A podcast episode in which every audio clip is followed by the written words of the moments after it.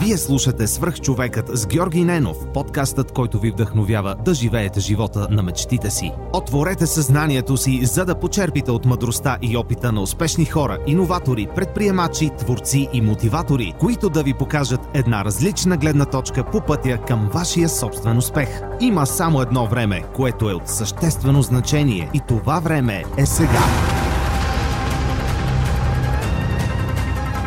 Здравейте! Вие слушате Свърх човека с Георги Ненов. Днес имам изключителното удоволствие да ви срещна с PR менеджер на Spark. Това е Боян Бакаджиев. Бояне, здрасти! Много ти благодаря, че приема моята покана. Искам да ти кажа, че още от самото начало, както има Spark, аз си мечтая за момента, в който някой от Spark ще дойде в моя подкаст да си говорим. И ето, неведоми са пътищата на, на готините запознанства. Попаднахме тази година двамата с теб в форум Ключ, където ще сме лектори, т.е. ще сме ключари на 20 април. И в този контекст а, ти си втория гост от форум Ключ, който каня в подкаста, третия след Майя Донева. И съответно искам да, да си поговорим малко по-нататък и за нещата, които очакват хората да чуят от теб в а, твоята кратка презентация. Моля да представи се за хората, които а, не знаят кой е Богдан Мукарджиев. А, ти каза, че в момент, моментното ти образование и предишното ти образование са съвсем различни теми. Ще споменем и за това. И така, подавам ти а, микрофона към теб. Здравейте на всички, аз се казвам Боян. А, Боян е един прекалено висок, а, усмихнат човек, надявам се, освен случаите, когато не съм. А, занимавам се с пиар и комуникации, част от екипа на Spark съм от самото му създаване и съм изключително щастлив и радостен, че най-накрая и аз съм а, гост на свърх човека, защото нали сме свърх хора всичките. Да, това е, как да се каже, отдолу лайт мотивът е, че всички могат да бъдат свърхчовеци, които повярват и съответно... Всички да са свърхчовеци и въпрос е, всичко е въпрос на възприятие. Мисля, ако мислиш, че не си, никога няма да станеш. Но ако в някакъв момент разбереш, че всички сме, просто ще се случи много по-лесно нещата. А всъщност всички сме супер хора. Всеки има супер сили, всеки може да прави супер неща. Аз съм сигурен, че мога да правя нещо, което на някой ще му се струва безкрайно невъзможно и очудощо. Както примерно забелязвам почти всеки ден малката ми дъщеря, която е на година и 6 месеца, прави неща, които за мен са абсолютно невъзможни. Така че просто очудете себе си. Много яко послание още от самото начало на епизода. Разкажи ми малко повече за твоето образование и как реши да се занимаваш с масови комуникации. О, тя историята е супер интересна. Когато бях млад зелени наук, майка ми ме запозна с един страхотен човек, не има Георги. До ден днешен го издирвам, естествено всички хора не има Георги са готини. Баща ми днес има рожден ден и се казва Георги, че си рожден ден. А, Ти е жив здрав. Мерси. Да запознавам майка ми с този прекрасен човек Георги, който по това време беше пиар на BTV. А BTV беше току-що създадена част на телевизия, която изглеждаше като нещо извънземно. И един ден тя уреди да ме вкарат в света светих да ме разходят из BTV, което беше уникално преживяване за един девет, деветокласник. Разходих се, човек беше адски готин, супер усмихнат, със страхотно отношение, запознаваме с хора, които съм виждал по телевизора. Аз бях страшно впечатлен от тази работа. Видях техники, камери, бутнах един статив, щях да щупа една камера, той после ми каза, че струва колкото един апартамент, аз щях да се разплача. Изобщо беше страшно готин ден. И накрая, изпращайки ме от BTV, аз безкрайно нахилен с тениски, шапки, награди, изобщо бомбони ми дадоха. Бях жестоко награбил всяка плячка. Аз обърнах и опитах ти всъщност какво работиш. И той каза, аз съм пиар. И това беше момент, в който аз казах, край, е, ей, това ще работя, аз аз ще съм пиар. От този момент нататък моето развитие беше ясно.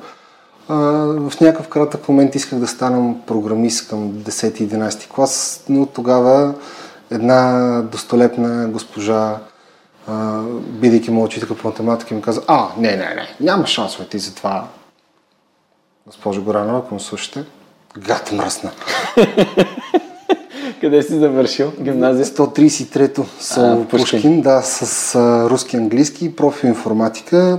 Никаква информатика нямаше, но имаше математика, да, да, просто да ни убият от математика с тази въпросната прекрасна госпожа. Та тя тогава ми каза, че от мене няма да стане нищо с математика и аз си казах, окей, няма. Тогава аз няма да уча математика изобщо. Разсърдихме се един на друг смисъл, аз на математиката и математиката на мен, от ден, до ден днешен се гледаме отдалече с недоверие.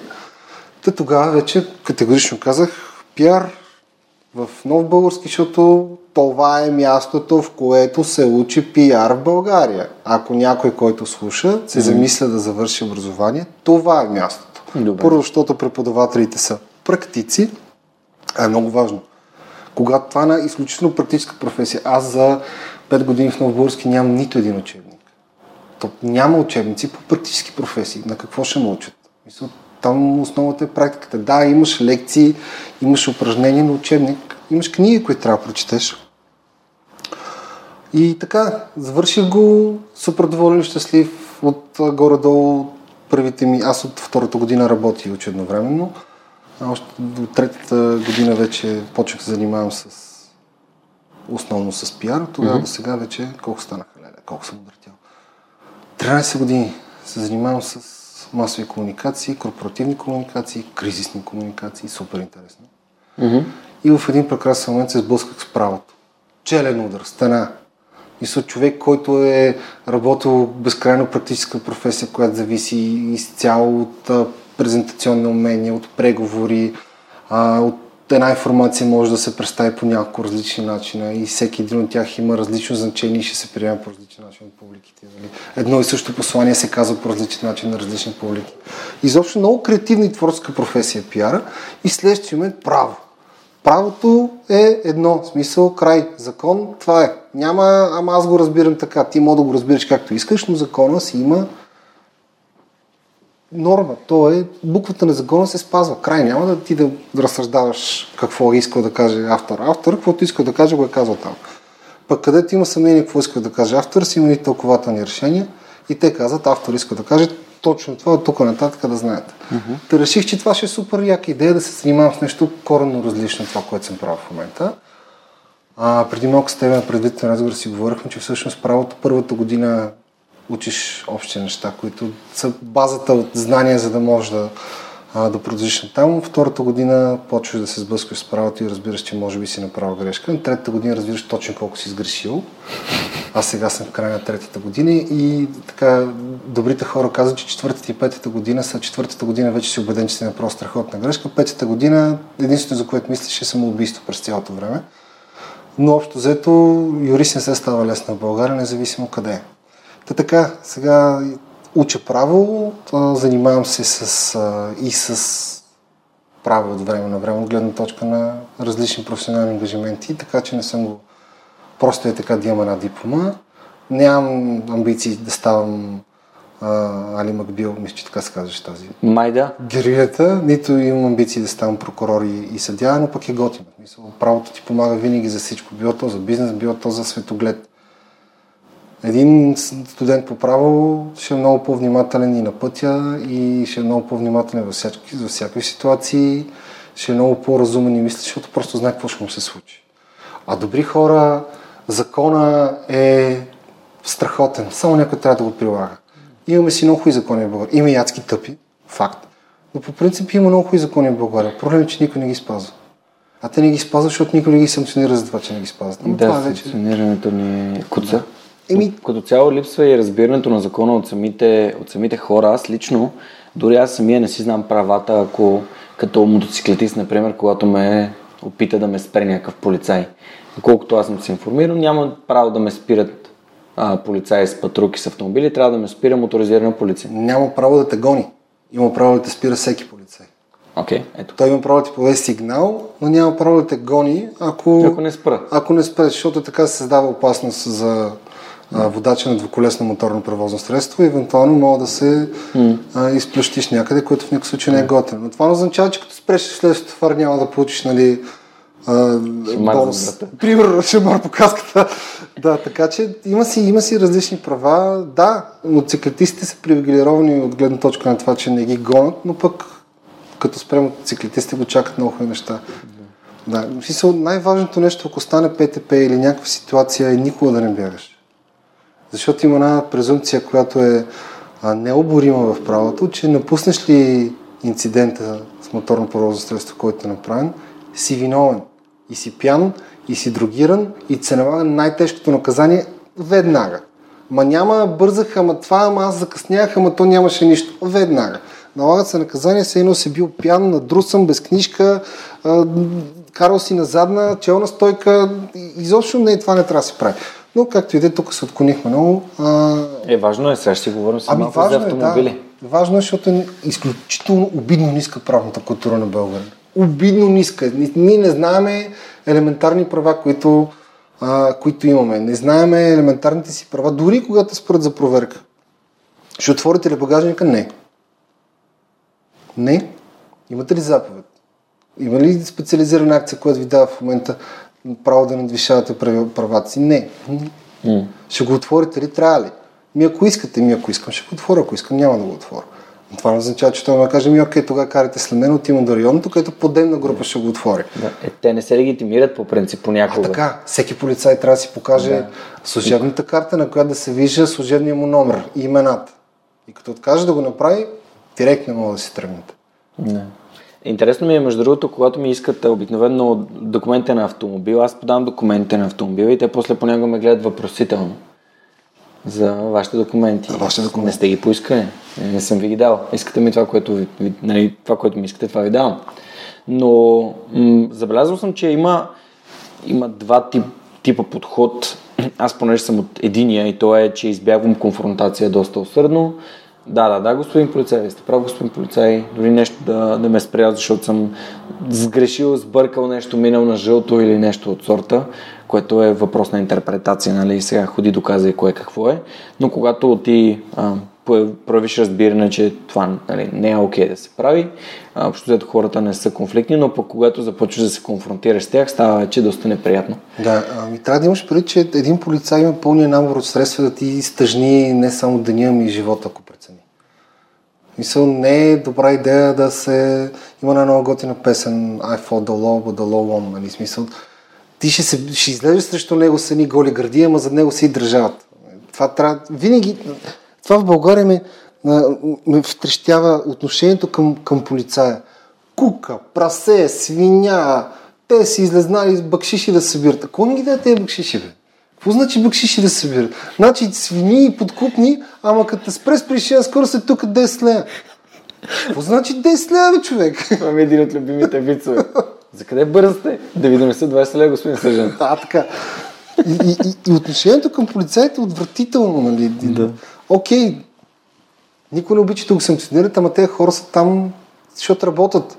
И като работиш на, на стартата заплата за, за младши полицай, мисля, че беше 800 лева. Бруто. Бруто. Което означава около 5-600 лева чиста заплата. И за 600 лева той трябва да се разправя с на ден 100 идиота като мене.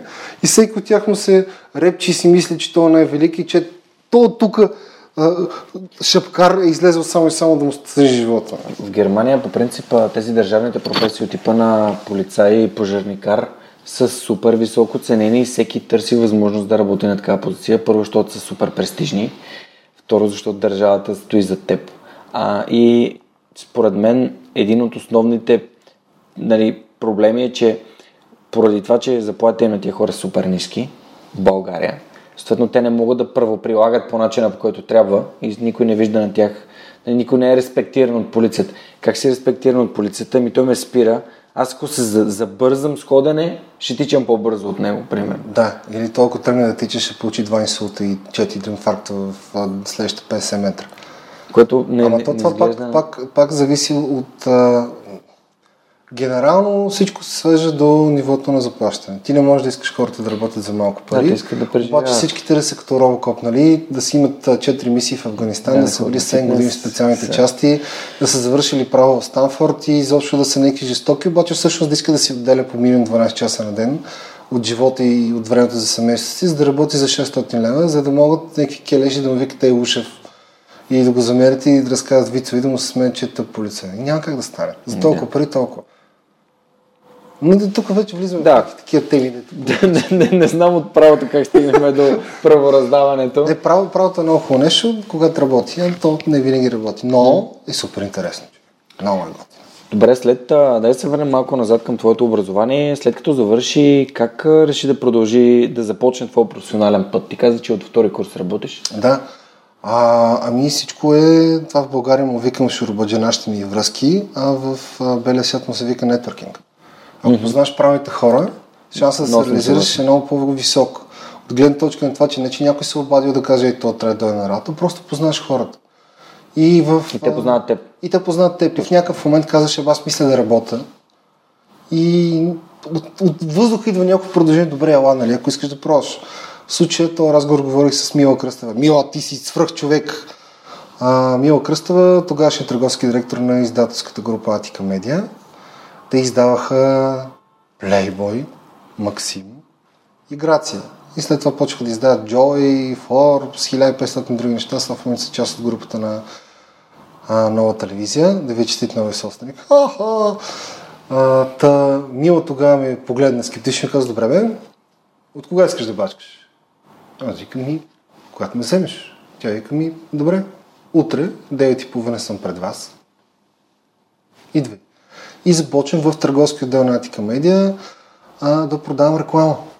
И в продължение на година и почти половина продавах реклама в списание Максим. Страшен учебник и това. Просто школа страхотна. Мила е жесток човек, даде ми шанс, дърпаше ми ушите, когато трябваше, понякога и не трябваше, а, но е страшна школовка и се запознаваш с ужасно много хора. Що? Защото се запознаваш с бизнеса, отиваш да им искаш пари, да рекламират в едно списание, дето те казват, добре, пич, обаче гледай сега, аз продавам часовен да пише, че за джентълмени. И на следващата страница цици. Нали? Как става този номер? И ти почваш да му обясняваш, нали, че това всъщност е, е, не е а, Хъслър, долнопробно списание, в което има а, гинекологичен материал, а, а по-скоро тук говорим за софистикетата еротика. Нали? Ние не снимаме актови сцени, не снимаме а, зърно беше невъзможно почти да се види на страницата, всички сгащи. Нали, готино направено, в Playboy беше малко по-горичко, но яки международни брандове, запознаваш се с целият бизнес в България, от всякъде, от търговци на коли, вносители, през луксозни стоки, през големи компании, които внасят големи брандови марки. И лека по лека тези хора се запознаваш, тя ходите по събития, те идват на твои събития, ти ходиш на техни. И да влизаш в една сфера, дето основата е продажби търговец, да си търговец е много готино. Това е, всеки като каже търговец си представя нали, продавач на пазара. Не, не, не, това не е търговец. Търговец е шефа на това, който продава на пазара. В повечето случаи много е яко да си търговец. И трябва да мога да говориш много и да мога да излезеш в страшни ситуации. Има много пиара в търговията. Всичко е пиар. Всичко е как ще представиш нещата. Та, оттам, след това, след като работих една година, като един типичен келеш, реших, че вече съм най-добрия на света Значи в един бях решил, че работя докато стана 27-28, после ще се пенсионирам милионер. Сега в момента, като, като се замисля и ме напушва, няма такъв смях. В смисъл, как съм, как, съм, как съм си го мисля това нещо ще се случи? не мога да си го обясня в момента, но в един момент си мислих, че аз на 27 години се пенсионирам. Най-късно на 30 вече съм милионер и край с работа. Приключвам. Много яко, нали? Адмирации за идеята, всъщност нещата не са точно такива. Та тогава а, един бивш издател на един вестник Кеш а, реши, че ще прави ново списание за бизнес и че ще ме взима в екипа срещу заплата, каквато тогава аз не бях чувал, че ще има. И отидох още същия ден при Мила Кръста и казах, Мила, аз напускам, защото отивам да ставам шеф. И тя ми си смя първоначално и каза, помисли си хубаво на тази идея, нали? Но ти казвам, че ти е малко ранчко си шеф. Обаче аз викам, не, не, хората вярват в мен и ми имат доверие, аз напускам. Тя се опита да ми обясни тактично, че съм прекалено тъп, за да ставам шеф все още и че на крехката възраст от 20 години и 21, колкото бях там, тази работа няма как да стане. Няма как някой да ме вземе за шеф, заради това, че съм работил една година като младши менеджер продажби в списание Максим, нали? Но не, аз отивам, ще ставам. И не станах. Само да си напуснаха работа. Какво стана? И ми нищо, проектът не тръгна. Изобщо не тръгна. Също се оказа, че тези заплати, да ги обещават при достигане на а, на някакъв а, таргет, който таргет аз работейки една година, Атика Медиа е гръцка фирма, не знам дали се работи с гърци, не, не, много готино. Знаеш каква е разлика на това да правиш бизнес с гърки с време? Не. И двамата ще продадат максимум време ще я достави. Нали? Mm-hmm. С гърците е много интересна работата. А, те там обещанията големи, като дойде време за изпълнение, ще видим. Има време. Та, Остана без работа. Остана без работа. Е, не, аз бях, аз бях виновен. В смисъл, Мил ми каза, не бързай, помисли си, аз си подавах молбата, те я входираха, сложиха друг човек на моето място. И аз след а, една седмица отидох под смъртище място, такова се обърках и ми каза, ти се объркам, аз ти казах. Това беше. Нищо не мога да направя. Урок. Много те обичам, обаче има човек на твоето място, който аз не мога да махна, защото пък на неговото място има друг човек. В смисъл, или почваш като се освободи място на най-низката позиция и ще те бавят всички следващите 20 години, че се прецакал. Или урок, братле, приятели сме, обаче това е положението. Защото сме сме приятели, тя между другото ми каза нещо много умно. А, защото един път имахме спор, тя беше права, разбира се. А, търговски спор за отстъпки и за, и за клиенти, тя беше права, пак казвам, но аз тогава се нацупих много. Явно видимо съм се нацупил. Все пак съм бил 20 годишен килеш. И а, нацупих се, тя ме извика после в кабинета и каза, виж какво, пич, ние с теб сме приятели от 6 вечерта до 9 сутринта. Между 9 сутринта и 6 вечерта, или колкото там не работната, никой не ходеше на работа в 9 и никой не си тръгваше в 6. А, в работно време аз съм ти началник, ти си ми подчинен. Няма как да ми се сърдиш. Работим заедно. Тебе ти плащат, за да работим заедно. И това на мен ми е един от основните принципи в живота. Мило, благодаря ти, човеко, ти си велик. На работното място лично отношение не трябва да има. Това мога да е жена ти, мога да е гаджето ти, мога да е всеки, мога да е най-добрият ти приятел, човек, който най-много не виждаш в този живот, обаче вие работите заедно. И вас, някой добър човек, който се бъхта от цял живот, за да направи някакъв бизнес, ви дава кинти да работите заедно. И ти ще кажеш, аз няма го направя, защото то не ме кефи. Нямаш право. Си работиш, от професионализма изисква да работиш с хората. Не с личностите, а да работиш с специалист. Бачкате заедно и като свърши работния ден, отвън му кажеш, че какво се сетиш. Да не му говориш, да му пращаш снимки на а, дирника си и каквото си искаш на това в извънработно време. Работно време, вие сте колеги. Така както и да е мила, още веднъж тенка пича. И така, напуснах, останах без работа, лека по лека имагинерното ми милионерство не отиваше се по-далече в бъдещето и тогава а, се свързаха с мене, всъщност пак и на колега. Няма дума колежка в български язик. Много ще ви замоля. Колега от мъжки род и колега от женски род. Да е жив и здрав а, Александър Ангелов, страхотен човек, той ме преподаваше в нов български. А, а, той тогава няколко неща каза колега и предвид. Това са нещата, които трябва да научим при него още първата лекция. И каза, че в лекционния курс, ако някой напише на, на предвид, ще бъде скъсан, а В на предвид няма да завърши нищо никога в този университет, той има някакви връзки. нали? Това са такива много, много ясни и категорични неща още в първия ден. А, тогава ми се обади колегата Галя и тя страшен пич и Галя ми каза SMG си търсят. Човек, обадим се, SMG е фирмата, която внася в България луксозните брандове Versace и Ескада. И обадих се, свързах се с хората, дадени си, търсиха с човек, харесаха ме и рязко се оказах от другата страна. От човека, който събира парите и ходи да, да пълни един бюджет, от човека, който разпределя парите заедно с Ваня. Ваня Колев е страхотен учител, заедно бяхме маркетинг отдел. А, и тогава Версачи Ескада, после две години страшен кеф. Страшен кеф, човек. Това беше велико. Аз започнах началото на март, началото на април правихме модно ревю в Варна. Представяне на новата колекция на Ескада. Не, в дълбокото, от първия ден. Заминай. Тръгвай.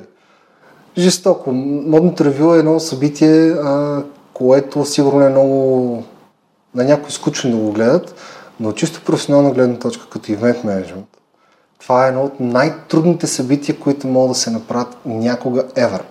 Защото ти имаш едни хора, които седят отпред и те всеки един момент трябва да виждат нещо. Трябва да се чувстват изключително комфортно и в изключително луксозна обстановка. Но с това трябва да не се набиват на очите, а трябва да виждат това, което им представяш. Ти как им го представяш? С девойки и младежи. Които девойки и младежи отпред са готини, облечени а, и достолетни, но в момента, в който минат отзад, трябва да се съблекат и да се облекат в рамките на 30 секунди. Една манекенка се обслужва трима човека. Трима! Е, един разкопчава, един съблича, един облича и закопчава на ново. Трима човека. И като влезеш в бекстейдж на модното ревю, а, аз пак казвам, бидейки един 20-21 годишен младеж, първото нещо, което виждаш са... Голи хора. А, е, не голи хори, голи манекенки, брат. Във Варна. Не знам какъв цвят ми е разбил лицето, обаче влезах, стъписах се, излезах и отвъж чуя, влез да, влез да, какво се притесняваш? и тъй като ме видяха, а това тогава работихме с една от най-големите модни агенции в България И това са отракани девойки, които са го работили. Такава тежка гавра си направиха с мене. То беше минаване, а, отръкване в мен. Опа, извинявай, извинявай. Не знам как оцелях. Просто беше някакъв ужас. Хормони се блъскат в мене, не знам какво да гледам, какво да направя. В същия момент аз влизам бекстейдж да взема. А, имахме подаръци за всички присъстващи, разбира се. И една от най-сериозните ми клиенти във Варна, а, дамата трябваше да тръгне, трябваше да дам подарък. Аз влезах да иззема едно пликче подаръчно и естествено се сблъсках с колко девойки бяха. 13 девойки, значи 26 цици. Страхотни човек. На 20. Бо аз се позабавих. да, на 20 жестоко беше. Яко. А, много яко, супер готини. От тогава нали, това отваряне на магазини, това откриване на, на всичко, това обслужване на VIP клиенти, защото в България си има VIP клиенти. И VIP клиенти не го разбирате като идва господин Азиз да си купи обувки, защото и това се е случвало в магазина. А, а идва една дама, която като погледнете по улицата ще кажете «М, Да, да. една госпожа, но всъщност госпожата всеки месец остава нали, едни не искам да цитирам точно, ме 20 хиляди си остават за дрехи. 20 хиляди лева човек за дрехи! Или идва някакъв пич, влиза и казва, искам една риз, имате ли моят размер, и имаме, оп, 2200 лева за риска. Чао! И ти го гледаш и мигаш и викаш, аз това тук ми измина, нали, 3 месеца и половина заплата. Пич си купи риск. Да, чувал съм, имах приятел, който работеше в един щанд за телевизори на, на Sony. Вика, никога няма да познаеш хората. И ако съдиш хората по външния вид за техните пари, за това те колко са платежоспособни, си се объркал жестоко и нищо няма да свършиш. И а, да. Един Така. от най- най-богатите хора, които тогава виждах, беше една дама страхотна, изключително възпитана, много мила, която имаше ферма за гъби. Даже ако не се лъжа, три ферма за гъби. М. Човече там.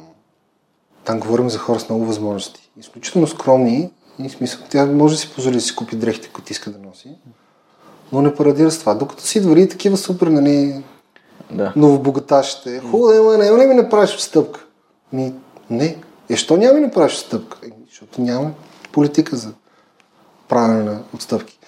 И така, там също изкарах две години, супер готино беше. Един мой приятел в магазин за авточасти и вика, влиза някакъв там, да си прави нещо си купува чистачки или беше чистачки. Не, май не бяха чистачки, май. А някаква дреболия за колата за 17 лева. С някакъв мегатозарски джип. И вика, ще ми направиш ли отстъпка? Нали, 2 лева. И, и моят приятел вика, и как ти направи отстъпка? Значи няма. До вечера в бият няма да има нито за барабанчета, нито за салфетки. Нали, смисъл, като, като попаднеш на, на, на човек, който може да, нали, да те сложи на мястото ти с, с две приказки, защото да. а, да, знаем за хора, които просто аз съм имал такива съседи блока, просто е с класите в панелния блок, те си под найем. Да, това е в България. Това, не е окей. Според е мен това реплика не е на, окей. на Това е комплексарско, много силно комплексарско. Ми, Според мен. м, Това е моето Въпрос на светоглед и, и, и менталитет. Стефан Спасов, който е изпълнителен директор на Спарк, страхотен човек, много готин тип. С него се познавам от много време, но той преди години си говорихме, той каза, че проблема на българина е, че 60% от всичко, което притежава на този, на този свят е на 4 гуми пред блока. И докато това не се промени като начин на мислене, няма да, няма да има лично богатство. Тук пак говорим за ниска финансова култура. Значи, освен ниска правна култура, ниска финансова култура. Там нататък минаваме към ниска секва култура, нали? Културна култура, защото то на моменти е фрапиращо положението. И така, та след SMG а, рязко влязах в света на корпоративните комуникации, в една, една от водещите големи инвестиционни групи в България. И, Случайно ли попадна там да те питам? Ами, не. Или е нетворкинг? Всъщност там беше доста по а, смешен казуса. Пак една колега каза, че един нейн биш работодател си търси хора. И има ли интерес? И аз реших, че да, мога да пробвам смисъл, мога да излезе нещо. Ставаше въпрос за един Форекс брокер. Форекс търговията е нещо много интересно, което много ми е сложно да го обясня. А ако не мога да обясниш едно нещо елементарно, не го разбираш. Така че Форекс търговията е на фьючерси и залагаш на Просвия пазар. на борсовия пазар, но дали по-скоро на фьючерси. Дали ще се дигне цената на нещо или няма да се падне, да и на разлики играеш. И на валутни единици, валутни двойки. Ами, страшна сложно. Тия също хората, които го правят, казват, че елементарно. Много ми прилича на математика и на програмиране. да. Не, програмирането е много готино, математиката е проблем. Не. А няма как да станеш добър програмист, ако не си схванал лойката на математиката. Така, да. Нали, да. Та значи аз а, отивам на интервю в този брокер и тъй човека Иво Сизов, жив и здрав да си Иво, а, каза, окей, нали, харесваш ми, договарям се, обаче ние сега сме в процес на сливане с една по-голяма компания, а и като мине сливането, ще се обада и направо нали, там.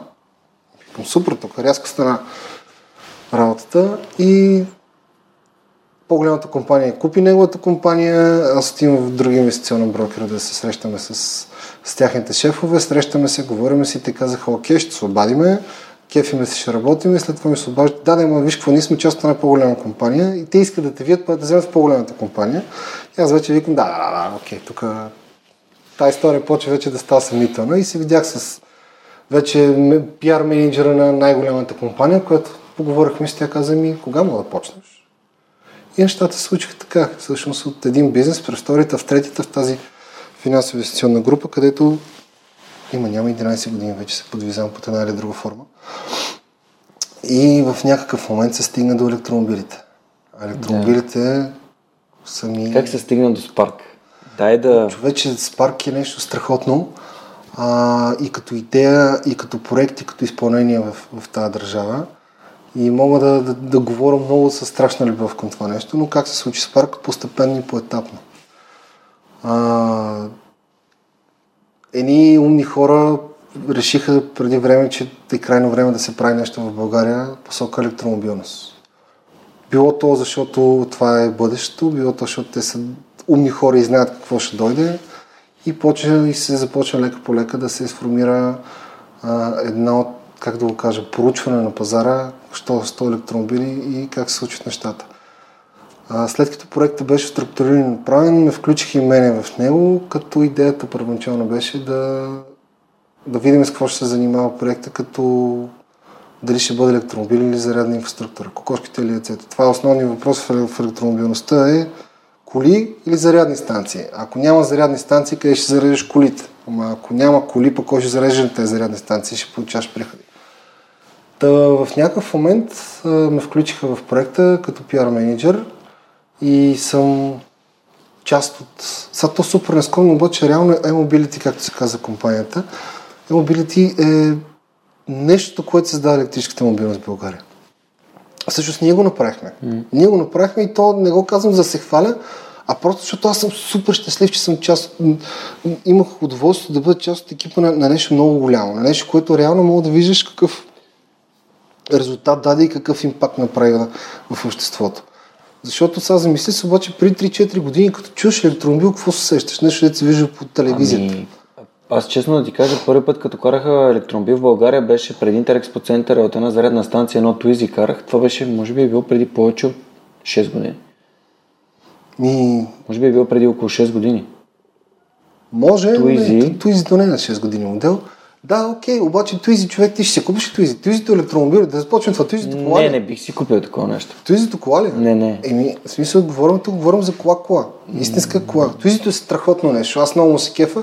Всеки, който не е карал Туизи, да намери рязко начин да отиде да, да го кара. Това е най-забавното нещо, което може да си купи. Някакъв топъл месец в някакъв топъл месец. Да, това беше. Защото в Хамбург го карат и зимата и не ги разбирам тия хора. Не, то няма прозорци без Именно, то е като скутер на 4 да, кола. То също е скутер на 4 колела с пластмасови седалки. Идеята му е страхотна, цената му е ужасна. Нали, тук mm. говорим за какво имаш като а, продукт и какво имаш като цена. Цената на Туизито е 27 000 лева. И така, Туизито е много готина кола, супер забавна е за каране, супер фън е. Той е като картинг всъщност. Най-близкото усещане до, до Туизито е картинг. Той е картинг за градски слови. Но на безумна цена. Нали, той... Картинга върви много Туизито върви много яко. Ми, аз не го усетих така. А по върви по-добре. Е, не. Тук сравняваме, нали, то по тази лойка пък Тесла наш как върви. Ми, не ми дадоха да карам. Аз бях в, ам, бях в Mountain View на гости на един приятел и там имаше шоурум на Тесла и понеже шофьорската ми книжка не е от САЩ и не ми даваха да, да карам една Tesla X. Model X имаше. Човече в Малта най-дългата права отсечка 250 метра. Добре, че не са ти дали през на движението обратно. Не, не, в Mountain View в А, Калифорния. Mountain View, Silicon Калифорния. Valley. Ай, човек, о, как. Там бях в а, люлката Легализира я. Книжката трябва да се преведе и да я караш. Теслата е нещо страхотно. Аз не съм имал удоволствие да карам. и Може би щастие, че не съм ме размазал още, не съм се возил. Е. Между другото, много хора питат, арбе, кога ще карате Тесла? Никога. То е ясно, че спрямо вашия, вашия бизнес модел. Не, то не е мисля, че- спрямо бизнес модел. Проблема с Теслите е, сега ще го обясним. Не. Ясно и категорично. А, Проблема че вие с на това, най-близкия сервис. защо няма Тесла в България, е, че Тесла няма официално представителство в България. А на това, че Виена е най-близките сервиси, те те шипват веднъж годишно в Виена за, за преглед безплатно, не ни върши работа за компания като нашата, защото това означава, че няма ли официален сервис, това означава, че тази кола не може да бъде лизингована официално. Защото няма кой да, да направи лизинг. Тя не е, нямаш вносител. Първо, второ, нямаш сервис. А като нямаш сервис, лизингодателят ще ти каже ми не става, регистрира се в австрийски номера. Застраховката ти е съвсем различна. Нашия бизнес модел изисква да имаш сервис наблизо, който да може да обслужат колата, да бойдисат щетите, защото щетите са ужасно много. Нали? Докато няма официално представителство в България, няма, как да се, няма да се случат нещата. Ние много искаме Тесли. Да, да, да. Човек, аз искам Тесли, искам всичко да е в Тесли. Не става.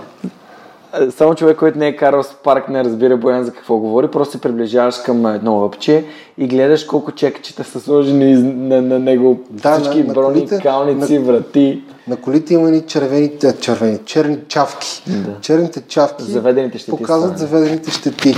И общо взето в някакъв момент те изглежда като накацане по хиколата, защото ги карат като чужди. Те верно са чужди, обаче имайте малко милост, бе хора. Ами, за мен не е окей, чужда кола трябва да се кара по-внимателно и колкото да върви електромобил, той си върви по пътя, трябва да се кара внимателно нашо. Ами, А, я кажи нещо много интересно. Извинявай, сега просто се сетих. слушай. А, вашия GPS, всъщност, ако аз карам с 100 по Цареградско, засича ли? Да. А вие, всъщност, бихте ли могли да, да санкционирате? Спираме ти профил. Спирате ми профил. Окей. Имате ли такива неща? Да. Суит. За хора, които са прекалели прекалено Ако или... минеш 20 км в час ограничението, ще получиш рано или късно ще получиш частитка едно обаждане от нашия кол център или в повече случаи не получаваш обаждане. В смисъл, Директно. опитваш да не имаш кола и не става, иди се обаждаш и кажеш, а защо не ви работи тъпото приложение, на което ти казваш, защото сте с наложена санкция, профил ви е замразен за две седмици, шофирали сте с превишена скорост. Суит. Това е готино да го изкомуникирате. Да, това е... Защото аз лично То съм карал с... условия. Карал съм... Четете си общите условия. Това беше Четете си момент, в който двата погледа се срещнаха, нали? Бояно съзна, че не съм си прочел общите Че ти си ги човека, моля да си всеки един договор за, за услуга с общи условия. Изобщо всеки договор с общи условия. Нищо не подписваш преди да прочетеш общите условия. Да, в повечето случаи те са написани ужасно скучно. Да, с ужасно малко шрифти, много трудно четимост. Но има причина да са написани така. Да. Защото те отказват на първата страница да четеш, а на втората е скрит в храстите какво? Един голям заек, да го кажем. Защото човече, застраховаш си колата. Имаш си личен автомобил. Застраховаш си колата. И в застраховката пише, че ти имаш задължения такива, такива, такива, такива и всички задължения в, към общите условия. И като сключиш застраховката за първ път, ти подписваш една декларация, че съм запознат съм с общите условия. И се подписваш. Запознайте се, бе, хора. Защото на втора страница на всички в момента в България застрахователи, на втора страница в общото условие пише, че а, щети на паркинг повече от две на година не се признават. Ето и ти сега по, по поглед ти съда, че това за тебе е много, нали? М, аз не знам дали на две години, две щети на паркинг в живота си. За една се сетих веднага. Щети на паркинг за, за една година повече от два пъти не се признават. А Някои застрахователи признават и само една. Мгм. Също така в общото слово пише, че коли над определена възраст не могат да бъдат сервизирани по условията с доверен сервис, а само по експертна оценка. Което никой не ти казва. Мгм.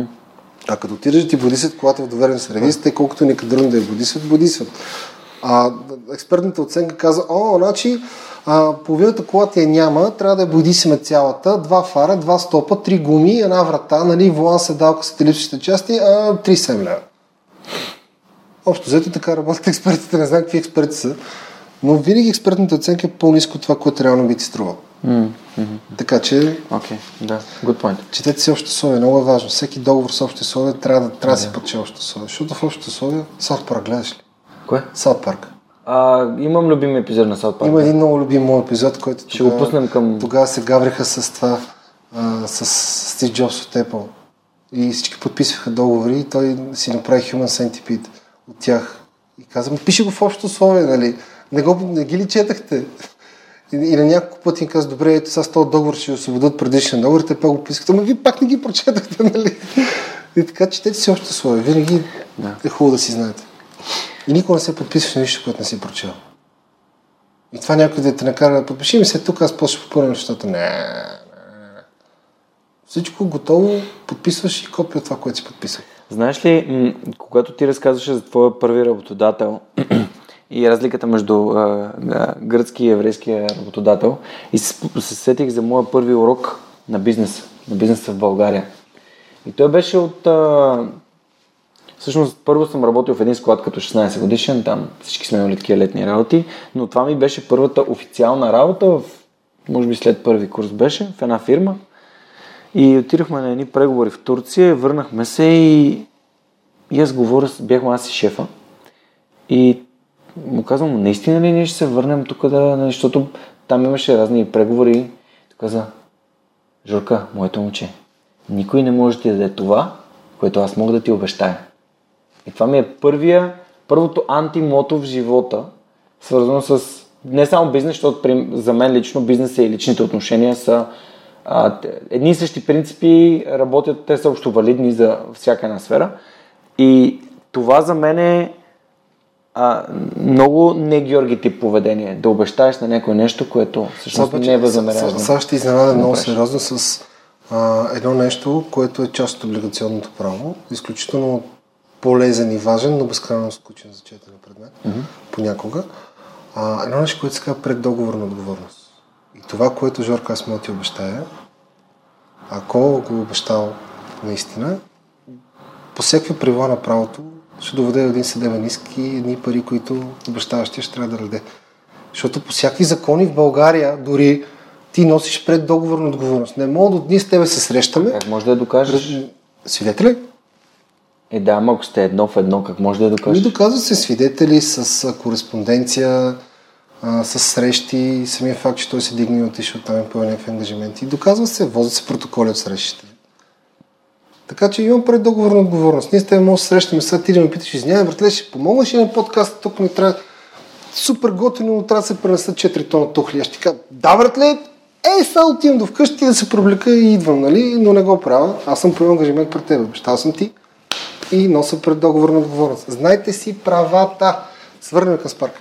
По-готини. Да. Там тухли Да, да. няма. Не, всъщност има и тухли с Спарк. Знаеш, че може да пренесе, може да носи всичко с Спарк. Знаеш Имаме ли, че- товарни бусове. А ти знаеш ли, че бях наел един бус, за да мога да пренесем капачките от капачки за бъдеще до рециклатора? Да, и го беше шернал и аз го бях видял, ти го бях лайкнал и ти бях написал долу другия път да се обадиш. Що не се обади?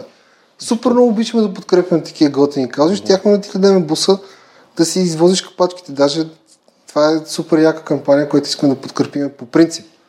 Нали? А, но да, знам, аз знам всичко човек.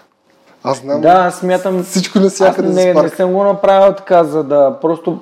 Просто изведнъж се оказва, ние сме тук събираме пред национален стен капачки, 20 и колко тона, това беше последното събиране. Бяха суп... Значи толкова много капачки на место не съм виждал. И се появяват в 12 часа полиция. Вика, вие какво правите тук? Еми, Мартина и Лазар, ми имаме разрешително от общината. Това не ме интересува. Има ли СКЦСК? Два часа ви няма. Е така. А те наистина имат, нали, и изведнъж ние натъпкахме два камиона, ама виждал ли си от тия, не нормалните гондоли, ми едни като мега трейлери. Да, да, грамадни. Това беше, значи аз не съм виждал толкова много пластмас на едно място и остана целият паркинг нареден с бутилки. И ние какво да ги правим?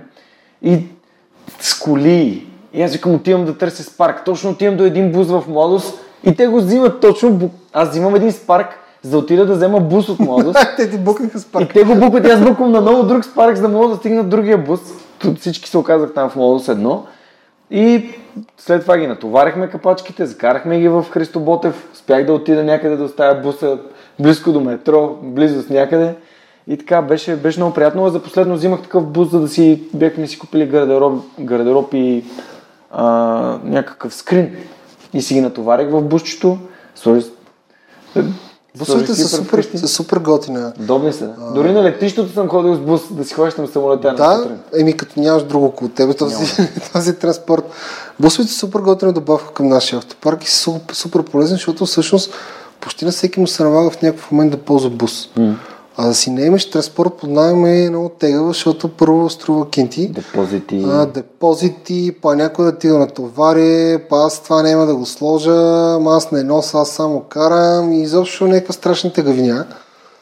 А като ти трябва двама човека да го носи, защото той не носи, той само кара, вторият човек с какво се придвижва, нали?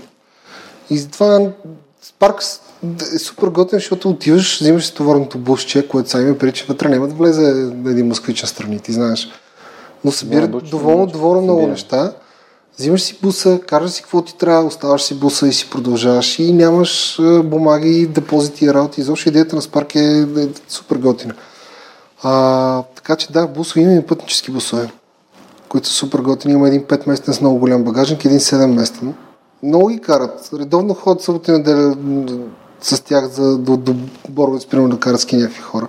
Верно ли? Да, веднъж на Калфанд срещнах им някакъв багажник. а, мъж и жена. А, те, те събират адски много човек, защото те седалките Вау. отдолу има пространство Да, и да, всъщност да наредиш всичките ски И отдолу, да. и ти да седиш отгоре без проблем. Измислено е много готино. И на Калфанд с съпругата ми пазаруваме, тръгваме си и на зарядните станции там виждам един наш бус. И до него мъж и жена. И аз решавам да съм проактивен, да се запозная с тях, да ги питам дали се кефят. И ги питах дали се кефят и те всъщност ми казаха, че те имат фирма, която занимава с шатали от летището до Боровец и че ползват а, нашия бус да го направят, защото те не искат да си купуват бус само за зимата, през другото време какво да го правят. Баси якото. Нали? И си ползват и си правят шатели, супер яко. А, общо взето в парк има всичко за всеки. Но ако искаш да се върнем какво, как точно се случиха нещата и какво се Да, да, да. Ами, Spark и каршеринг. Каршеринг в България няма. Е, Което е странно, защото ние тук още сме взели всичко, а, но каршеринги няма. Каршеринг по света има супер отдавна. И първи, първи документиран случай за нещо подобно на каршеринг човек е 42 година. Тогава някакви хора се събират, купуват си заедно една кола и си шерват времето, в което ползват. 42 година. След това 70-те години те се развива много каршеринга, 80-те и 90-те вече бума, почват по цял свет каршеринг. Каршеринг минава през няколко етапа на развитие. От офис до офис, примерно аз отивам и тук има офис на каршеринг компанията, взимам колата от, от тук и оставам в офиса, който е, да кажем, в младост. И от офиса си отивам където си искам. Работиш на локации. Оттам се минава, това е първата степен. Втора, втората степен на развитие е а, запазени места на зони. В смисъл, не отиваш до офиса, а отиваш до колата, обаче взимаш от това конкретно паркомясто и трябва да оставиш на друго конкретно паркомясто. Нямаш свобода на действие. След това се минава към отворени зони, в които мога да вземеш и да оставиш колата където искаш. И едновременно с това зониране имаше и зониране, почваш с конвенционални автомобили, минаш на хибриди, накрая с електрическите. Това нещо отнема на хората 30 години, за да стигнат до каршеринг с отворени зони, в които от всяка една точка мога да вземеш да оставиш колата и да стигнеш до електромобилите. Ние, Spark, а, почваме от последния, от последната фаза. Само електромобили и само зони на float, на свободен достъп, всяка една точка, във всяка една зона. Което е директно тръгнало от последния етаж. Което е хубаво и на моменти не е хубаво, защото учим се от, от а, добрите практики на другите. Взимаме най-новото и не, директно предоставяме най-новия клас, най-високия клас услуга. Но пък на моменти е, е малко плаща, защото ти нямаш опита да си минал през всичките тези фази. А, и като доставчик на услугата Spark, и като обучение на потребителите, защото в една услуга като нашата потребителите имат огромна роля. Нали, това са хората, които оставят колата, това са хората, които ти шофират колата, това са хората, които се грижат по някакъв начин за автомобилите, респективно не се грижат. Ниската култура на потребление води до та, разсипан дюнер на седалката на Спарк, нали, което за него е, е, нищо ще изчистят, ама за нас е една кола, която един ден не работи, а, която трябва да набиеме едни минимум 100-150 лева за измиване и почистване вътре и тя трябва да изсъхне, защото после е мокра. И през това време тази кола, вместо да изкарва пари, с които ние да плащаме коста и лизинга и застраховки и всичко, тя седи и съхне някъде, защото някой просто е преценил, че няма да се съобрази с забраната, да не яде дюнери в колата, ами ще го плесне, защото колата не е негова. А, за съжаление има такива случаи, единици са. В интересни са единици, отговорни са повечето потребители. Има много яки потребители, човек. В смисъл има толкова готини хора, че а, има хора, които е така се обаждат, така, искам нещо да помогна, дайте нещо, ако трябва да зареждаме коли, нали, mm. кажете какво да помагам. Супер яки хора има. Нашите потребители са адски позитивни и адски готини. И затова и сме толкова щастливи с това, което правим. В смисъл, Спарк е една страхотна услуга и един екип, който средната възраст е 30-32 години. Мисля, ние сме, всичките сме млади, много надъхани. А изпълнителният директор е също нали, млад човек, той е на 34 години.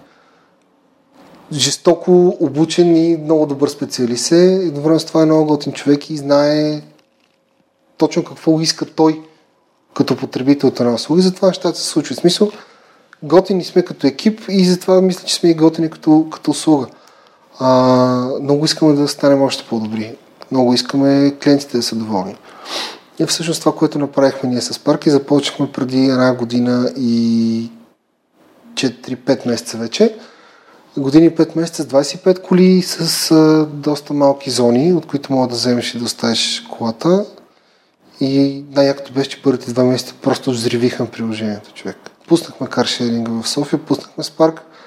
Толкова много регистрации имаше първите два дни, че взривихме системата буквално. В смисъл сърверите така спряха, че услуга нямаше не само в България, ами и в Литва, защото Spark идва от Литва всъщност, той е създаден там. И ние работим с едно приложение, което има едно ядро, нали? Но да работи на два езика толкова много интерес имаше към Spark толкова много хора се регистрираха първите два дни, че спряхме приложението в Литва и се блокирахме го тотално. откъде видях изобщо за това приложение, но може би не повече от седмица след създаването съм се. Имахме много силен, а, много силно отразяване. Хората много се кефиха. Медиите ни подкрепиха много, защото това беше нещо ново за българския пазар. И имаше голям отзвук и хората много бързо разбраха. Истината е, че в началото а, ядрото на нашите потребители, първите хора бяха IT хората в България. Е, което е нормално. Това са early adapters хората. Early adapters, да. Са, са първите е, хора в... Имам 464 точки.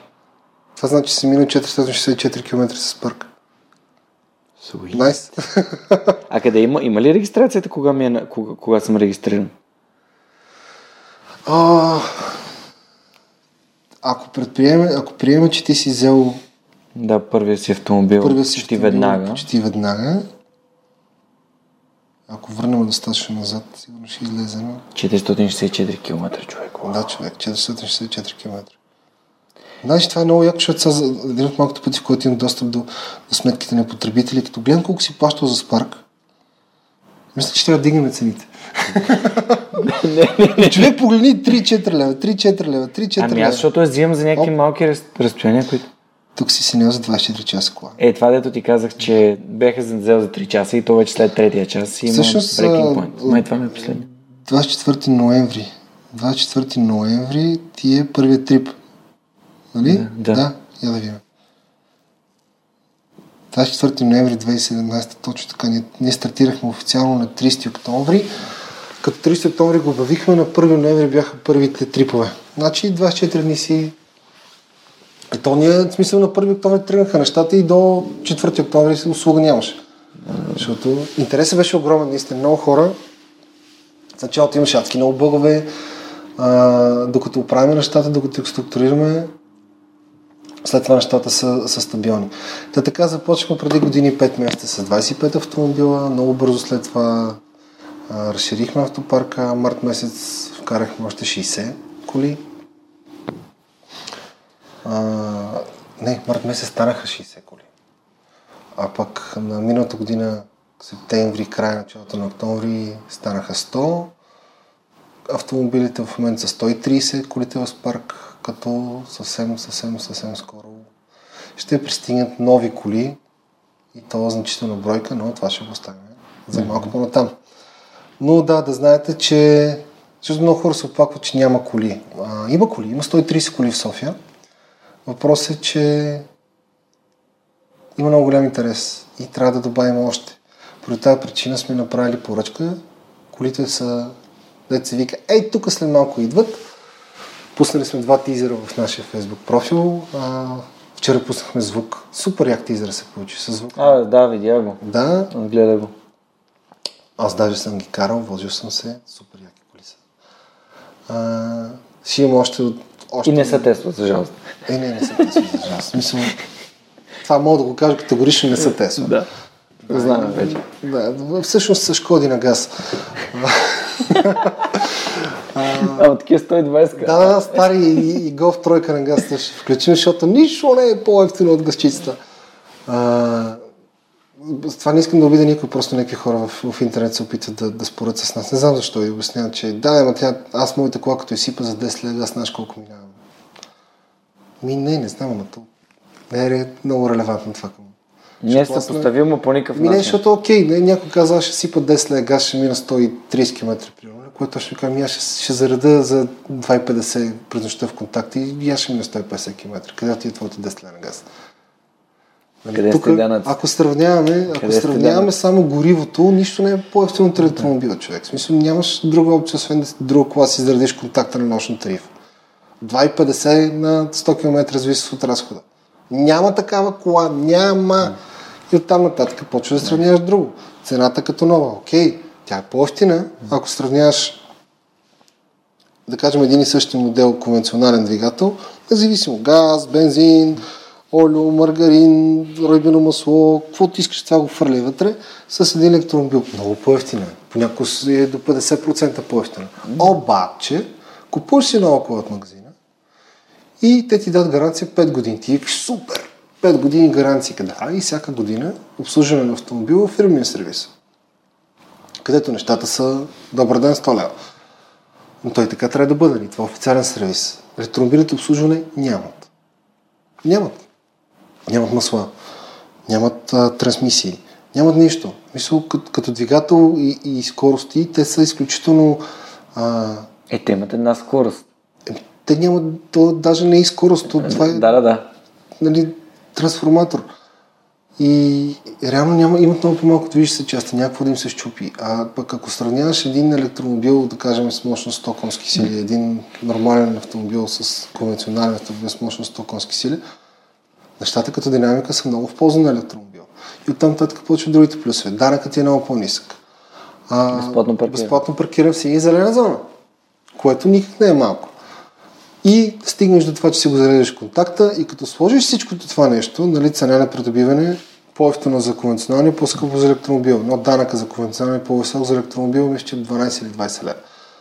А, обслужването годишното задължителното в сервиза, което го нямаш по електромобилите. Ремонтите, защото ти имаш ремонти на конвенционален двигател. На 60 Гражданската хиляди километра. Гражданската отговорност си е гражданската отговорност. Тя, Същата. Тя, тя е спрямо тя е мощността на автомобила. спрямо мощността на автомобил. Да, окей. А, но, примерно имаш на 60 хиляди км, да кажем, смяна на ремъци, ролки, водна помпа и там каквото още се сетиш, което го нямаше. И гумите си, гуми човек, и тя се Да, движи да, с гуми. да. Но примерно дискови накладки. Дискови накладки електромобилите сменят а, на два пъти по-голям пробег, отколкото сме конвенционални. Що? Защото електромобилите спират с а, динамотата, с а, редукторите, които възстановяват енергия от динамото към двигателя и те спират главно с това. Имат рекуперация и рекуператорите извършват това нещо. И респективно те натоварят толкова много дискови накладки. Така че поддръжката на, електро, на един електромобил е в пъти, пъти, пъти, пъти по-ефтино от един бензинов автомобил. А пък, ако караш достатъчно много, аз бих казал, че не съм човек, който седи постоянно в автомобила си, обаче аз на ден минавам минимум между 30 и 50 км. От вкъщи до детската на децата, до работа, след това от работата до детската и пак до вкъщи. Каквото и да ги правиш, както и да ги въртиш, те си, те си навръзват километрите. И при едно определено ниво на, на пробег, който имаш дневно, от ден едно ти по-ефтино да е електромобил. И се, трябва да се пречупиш през призмата на това, че да, първата генерация електромобили са градски коли. Не стават извън градско. Малки батерии, малък пробег. А, новите генерации вече имат по-сериозен пробег. Обаче всъщност е тук има други въпроси. А защо да го притежавам този автомобил? За какво трябва да имаш кола? Навсякъде по света тенденцията към в автомобилната индустрия отива от притежаване към Споделяне. А, споделяне. В смисъл, не имаш се часове. Даже Volvo казаха, че в близките, първата беше а, в близките няколко години те няма да продават автомобили, а ще продават часове. Примерно ти си харесваш модел и си купуваш от него 50 часа. И тези 50 часа, примерно ти си купуваш за XC90, да кажем, джипа си купуваш 90 часа XC90 и си ги ползваш в София, ползваш си ги в Нью Йорк, ползваш си ги в Париж, навсякъде по света, където има дилършип на Volvo, ти отиваш, взимаш си колата и си караш какво ти трябва. Или ако ти трябва друг клас автомобил, взимаш друг клас автомобил. Насякъде економиката прави към не притежаване на актива, към само ползване и плащане само за ползване. И тук стигаме до Spark. Всъщност идеята на каршеринга каква е? Идеята на каршеринга а, от потребителска гледна точка е да не ползваш собствения си автомобил в града. В смисъл, София има прекалено много коли, за да трябва ти да вкараш твоята. И като се загледате следващия път за здръстване, огледайте се да видите колко хора има в тези коли. В повечето коли има един човек, максимум двама. И като се наредим да стоварят 10 коли с по един човек вътре, които всъщност могат влезем в две коли, е много тъпо. И се правим някакъв абсурден трафик, който е ненужен. И всяка една кола, която извадим от този трафик е плюс за всички. И най-добрият начин да се случи това нещо е да ползваш каршеринг. Взимаш колата от точка А, стигаш до точка Б, освобождаваш я и от точка Б взима друг човек, който ти от точка С, освобождава я там пък следващ. И така една кола се ползва от една брой хора на ден. Ползвайки се от една брой хора на ден, тази кола не е част от трафика. Тя не създава задръстване. Тя не отнема от парко място. Всяка една от тези коли. Ако 10 човека не са ползвали кола на Спарк, това значи 10 човека не са ползвали личен си автомобил. От тях да кажем, трима човека нямат личен автомобил. Окей, 7, 6, 5 да са. Това са 5 коли по-малко, само с една. Ето ти първия, кар, първия плюс на каршеринга. Града става по-малко натоварен от гледна точка на трафик, от гледна точка на вредни емисии, защото нашите коли са екологично чисти, с нулеви емисии, от гледна точка на шум, защото шумовото замърсяване, ти много добре мога да кажеш, защото живееш много оживен булевард, а ако си отвориш прозореца, какво се случва? Шумичко е. Шумичко е. А, шума е вреден не по-малко от, а, от въздуха, който дишаш замърсен от вредните емисии, защото също той се натрупва на ниво на стрес, което после ти води до всеки други неща. А електромобил е тих. Мисля, той не бучи. Той няма спортна генерация, купена от а, Чичо Пешо, кварталния майстор. Дето като запалиш говчето сутрин те чуят през три перки. Има един майстор, дето идва. В моят блок има строеж. Всяка сутрин в 7 без 10 с един гов тройка. Леле, човеко, някой ден ще слезе, обещавам ти го. Не знам, не знам какво да направя.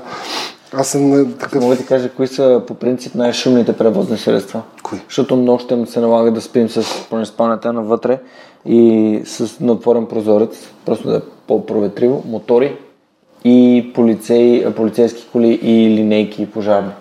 Значи моторите няма, каквато и да е колата, дори примерно много се заслучва. Да, да, аз имам мотор. Това го каза моторист, това му посочваме да. една каска и тук Да. нагоре. Дори коли от типа на Ламборгини, Ферари Поршета, които имат брутални генерации, се чува много ясно, че този автомобил не е какъв да е там Golf, BMW и така нататък. Дори те- те минават, ама не знам, един път, примерно, може да чуеш такъв. Докато моторите лято особено ги чуваш доста. Да. Хората, когато вечер така. Той моят мотор е със спортна генерация, доста не, неприятно бучи, но пък а, за мотористите понякога е хубаво да поне да ги чуват хората, от гледна, ако, ако карат разумно, нали, не говорим. е за мотористите, за хората не е готино. за хората не е много готино, плюс това и самите мотористи не е много готино. За уши е хубаво да се кара, защото на дълъг път а, просто то Какво ще мотор... пиш? А? Какво ще пиш? А? да. Това после съм. какво ще разкаже на много Но, история. примерно, а тези апартаменти тук, в, в които се намираме, не знам дали забеля- забелязваш, но стените са криви. Това е за да може звука да не влиза навътре към самото жилище, те- тези вибрации от, от улицата да влизат навътре към жилището. И с това стените са така. И, а не са просто нормални квадратни. Просто реших, че имаш много кофти майстор. Хубаво да Не, кажеш. не, не. А дори това е... Някой... Имах някой архитект на гости ми го обясняваше, че на тези булеварди, където самите апартаменти гледат към тях, защото поемат голяма част от вибрациите от самите... А...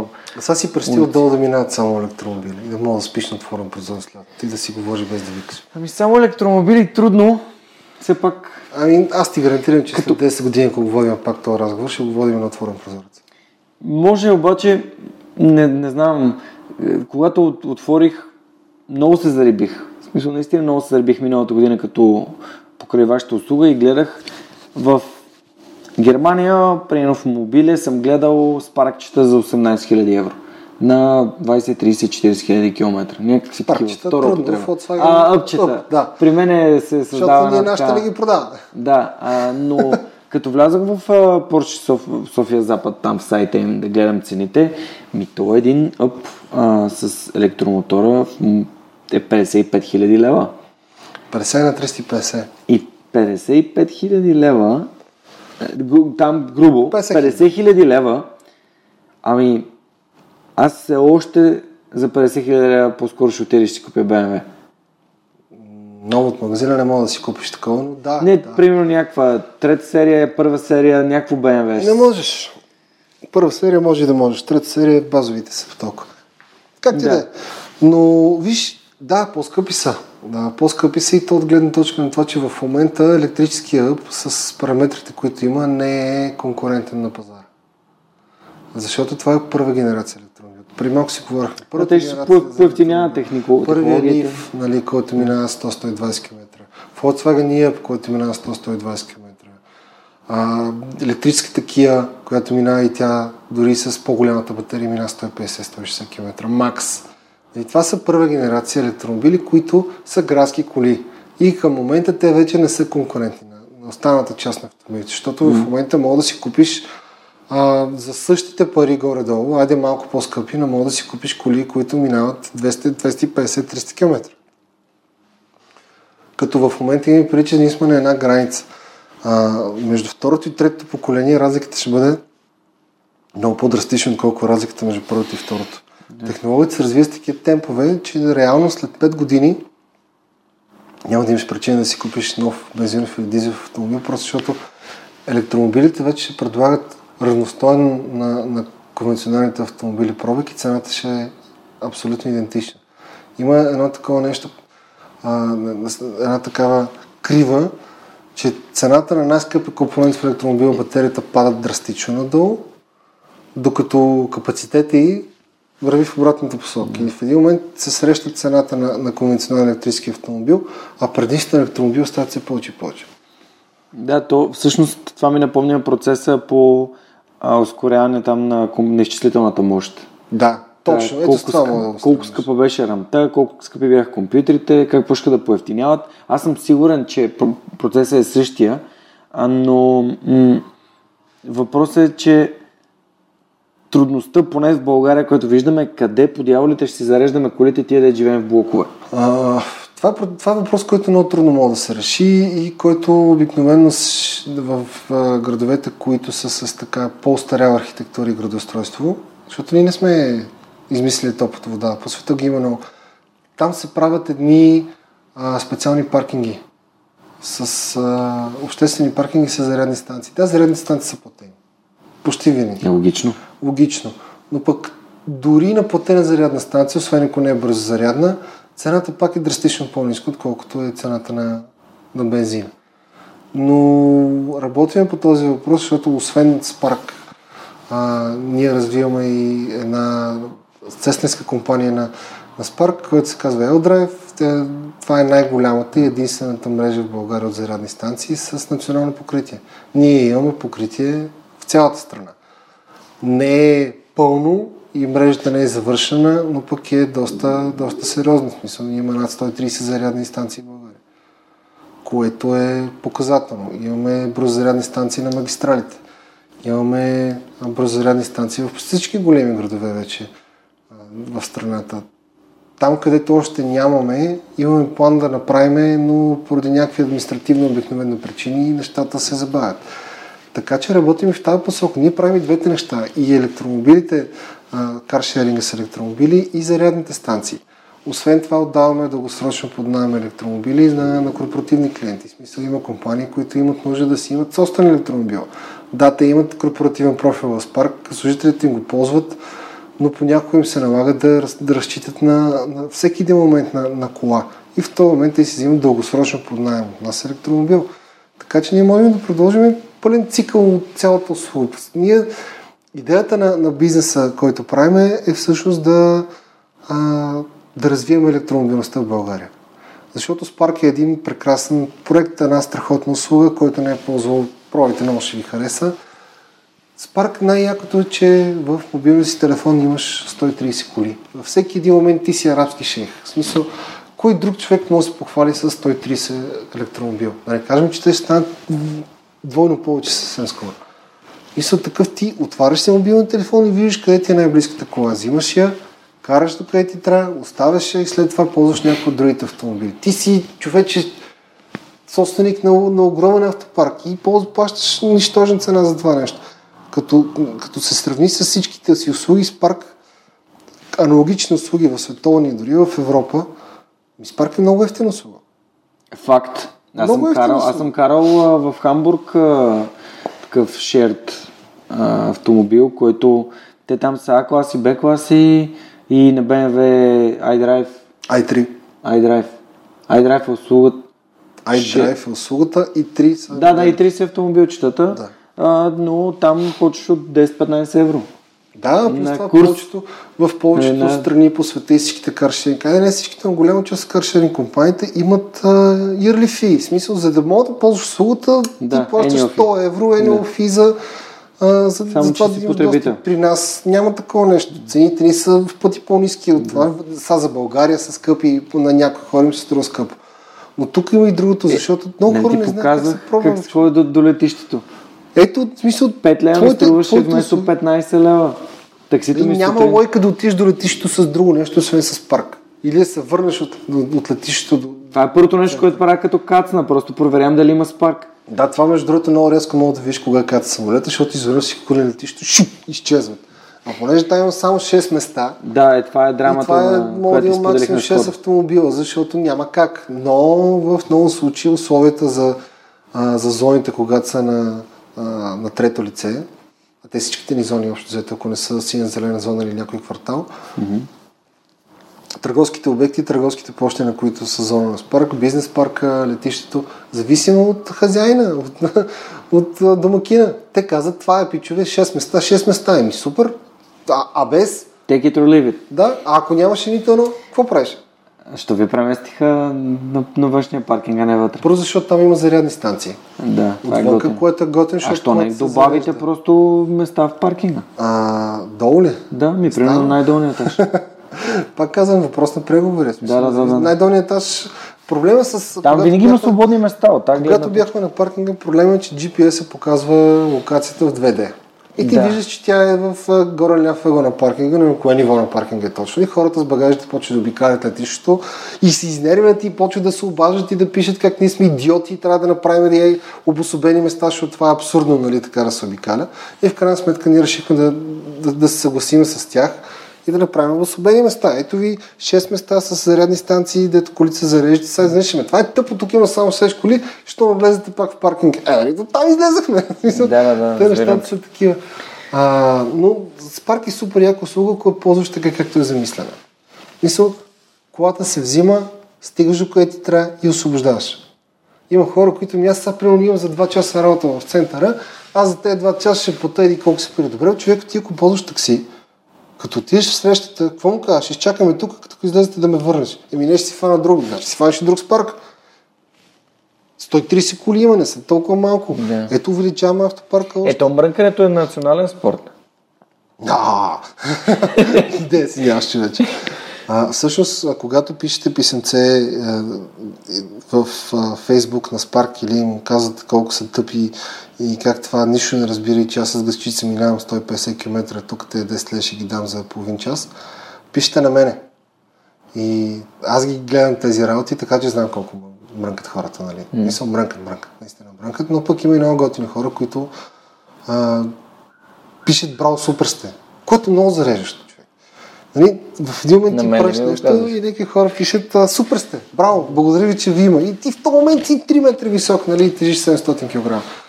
А, всъщност това е една от причините да искам да, да, да излеземе заедно с, както и ти нали, на форум Ключ, да бъдем ключари. Смисъл, Да, това ще е транзитно. това, това, което искам да, да, да направим е, като Спарк а, на форум ключ, не да им обясним, че ние сме най-добрата услуга на света. Ами, Сигурно не сме най-добрата услуга на света. А не да им обясня колко всъщност сме по-ефтини от другите услуги, защото сигурно някой ще каже, ми има и по-ефтини. Да, сигурно има по-ефтини. Искам да отида да, да излеза и да им разкажа какво сме направили, за да могат да разберат, че всъщност всичко е възможно, човече. Наистина, всеки е супер човек. Просто трябва да имаш вяра и нещата могат да се случат дори в България. Тук правиме нещо, което а, миналата година на E-Mobility City in, in Future City Transportation една конференция, която се проведе в Event центъра, София Event център, дойдоха Car2Go. Дойдоха всякакви каршеринг компании от цял свят. И естествено, ние си говорим с тези хора. Те седаха с изпълнителния директор, говориха си и накрая Car2Go гледаха, гледаха, видяха ни цените, видяха ни приложението и казаха това на тези цени на пазар като вашия не има никакъв интерес да влизаме. В смисъл, браво, ама ние не искаме. Мисля, те хората правят някакви неща с а, от много време. Те са минали през цялото блато на, на, на дизеловите и бензиновите коли, пък местата, както си говорих в офисите, докато стигнат до фри, а, авто, автомобилен, автомобилен парк с електромобили.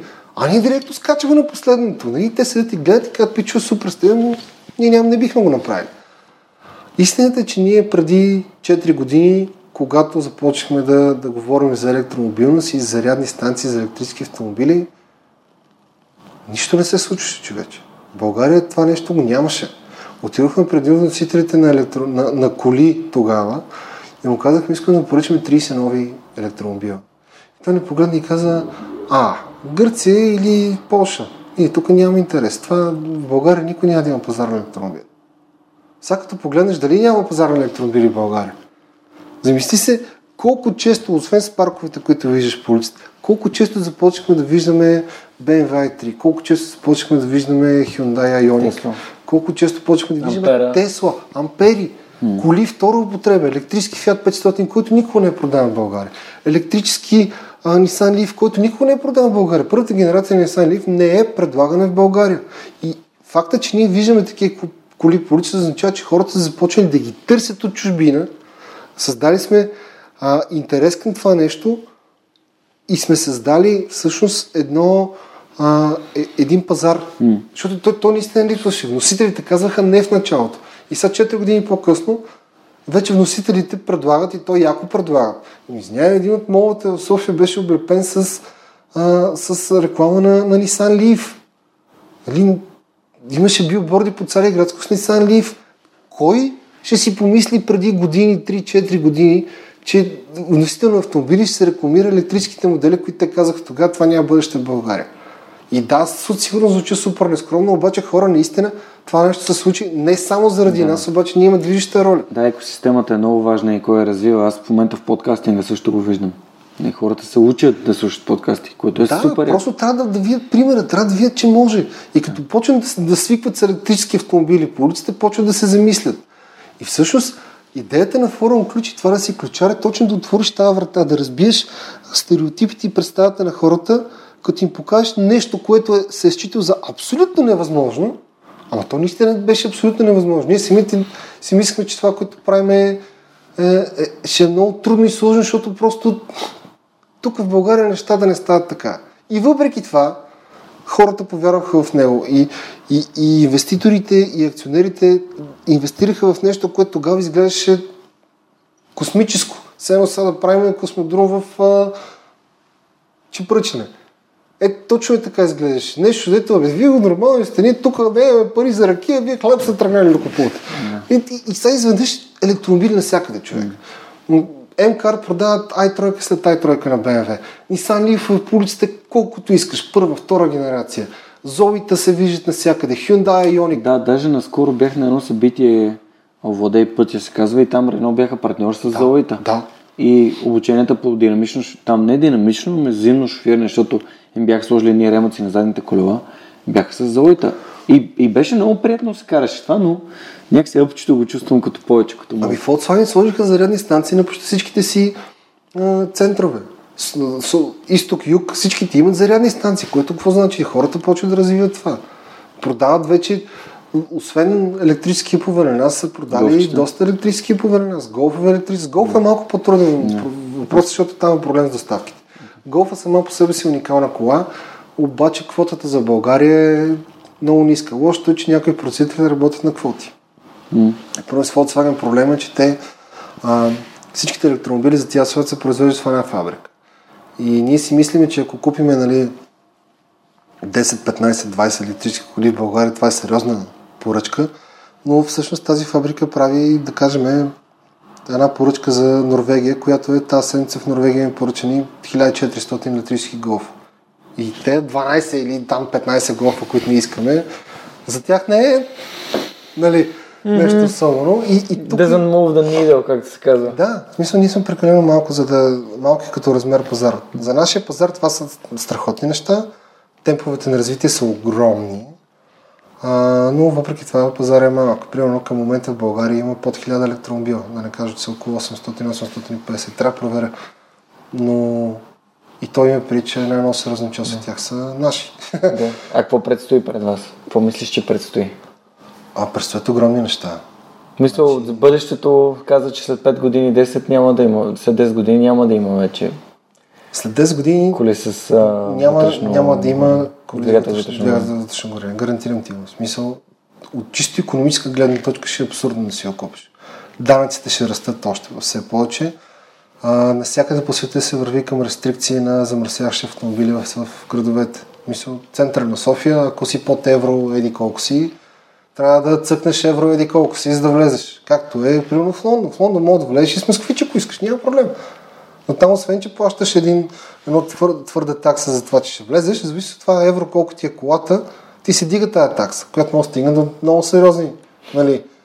И като трябва да влизаш с пусещия бус, с който ще зареждаш а, хляб и бира в някакво магазинче, на то отзад прави 15 метра маслена дира, като, като запалиш и пуши като комира на теца.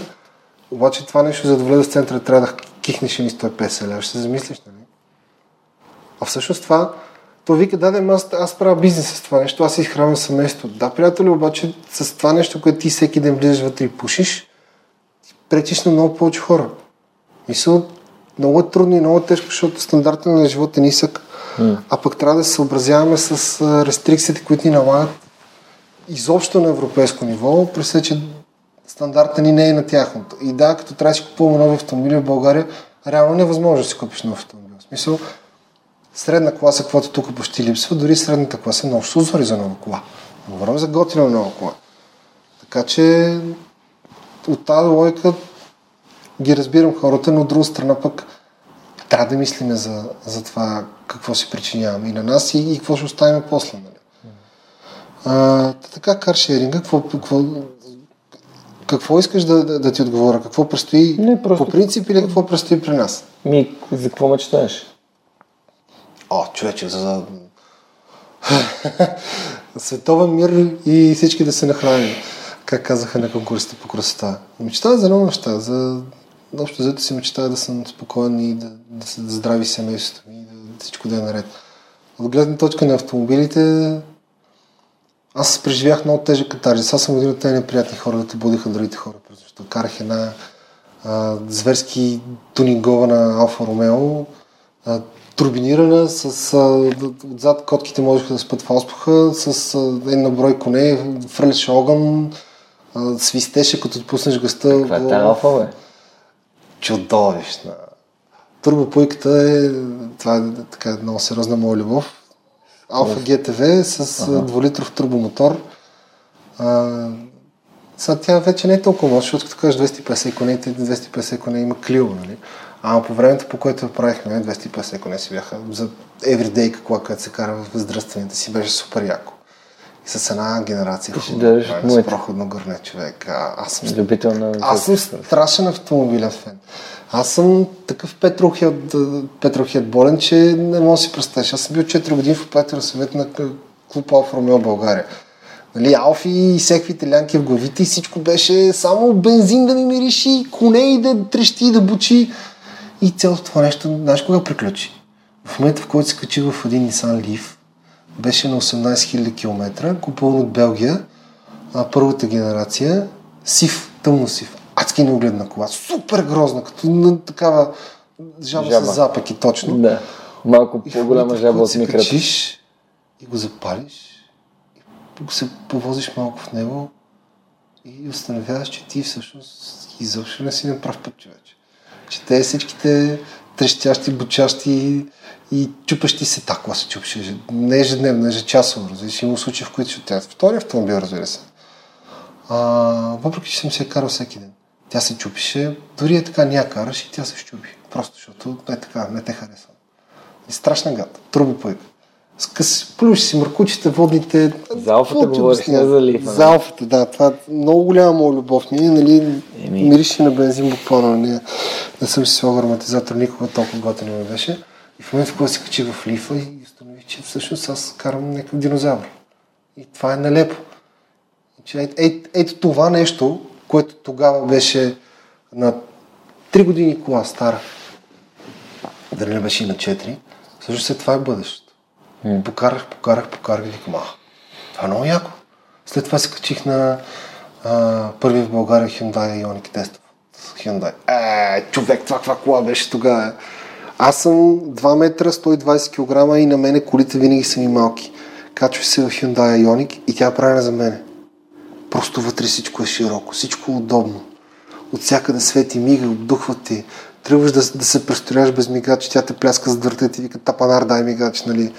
А, изобщо колата е толкова ти пъти по-умно от мене. И всичко става супер лесно, без напрежение. Искаш да ускоряваш, ускоряваш. Искаш да изпреварваш, изпреварваш. Искаш да караш спокойно, караш спокойно. Тръгнеш да правиш простотия, когато ти казва това е тъпотия, не го прави супер леко. И в един момент просто нещата рязко се обърнаха, продадох безславно а, турбопойката и от тогава електромобилите са нещо.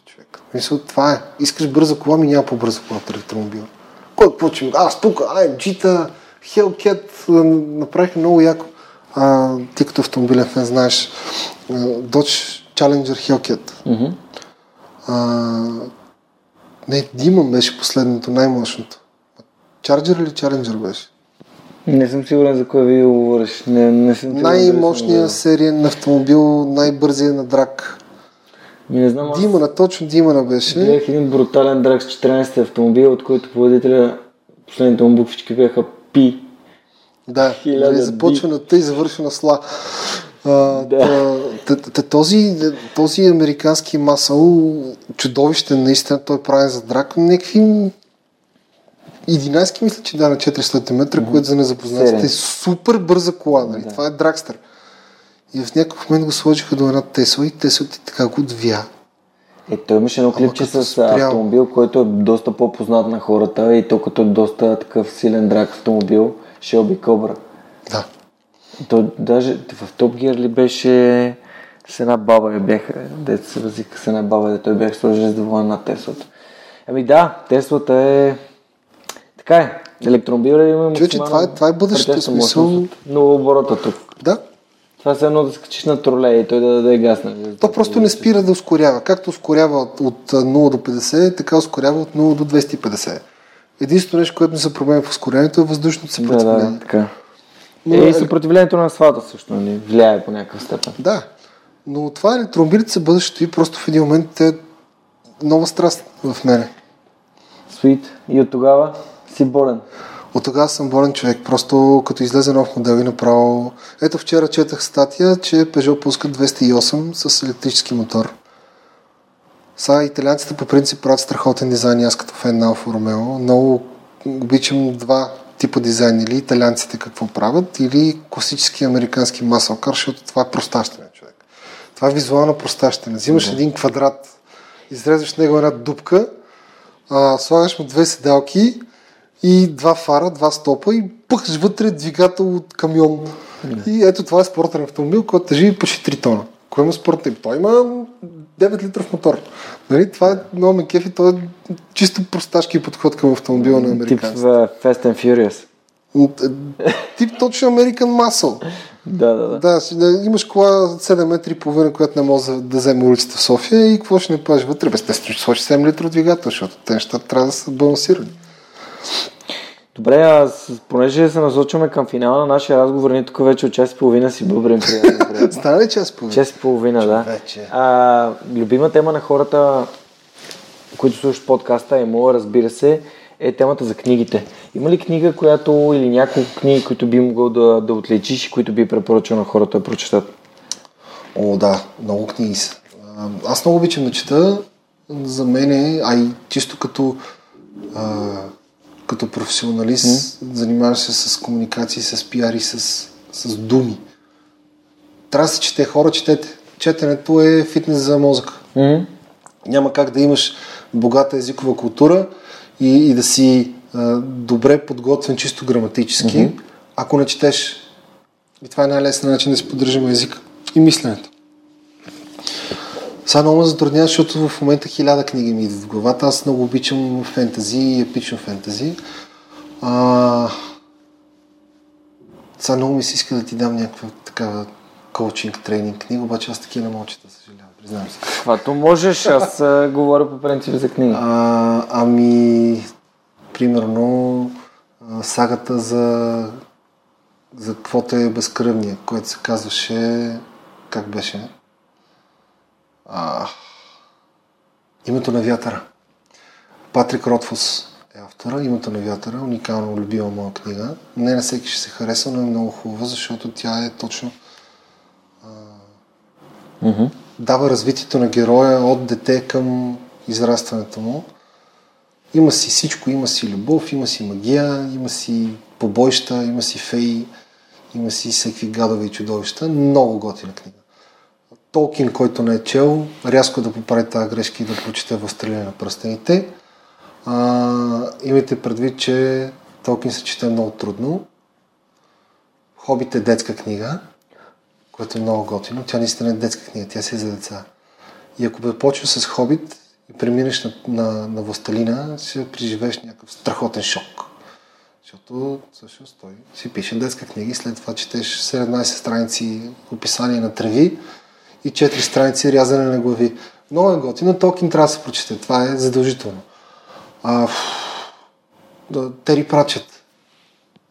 Много ми е труден Тери Пратчет. Кое е трудното в Тери човече? Той ми пише по някакъв мега абсурден начин, мен мозъка ми не ги свързва тия думи в едно изречение. Защото си чел различни, не си започнал от правилната книга. Коя е правилната книга? Значи влизаш в, в, в Википедия и проверяваш на Тери Пратчет поредицата за, нощ, за нощния страж, нощната стража. Mm-hmm. Почваш от първа книга и минаваш на там.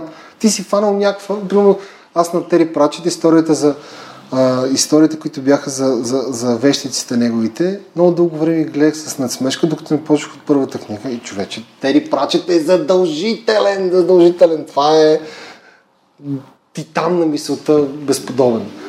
А, какво още? Хатурки всякакви. Още взето, нали, Чайлд за, а, за Джак Ричард книгите, супер забавни са. Много непретенциозни, убиват времето, много лесно се четат. А, Това е 24 беше списано по тая, нали? не.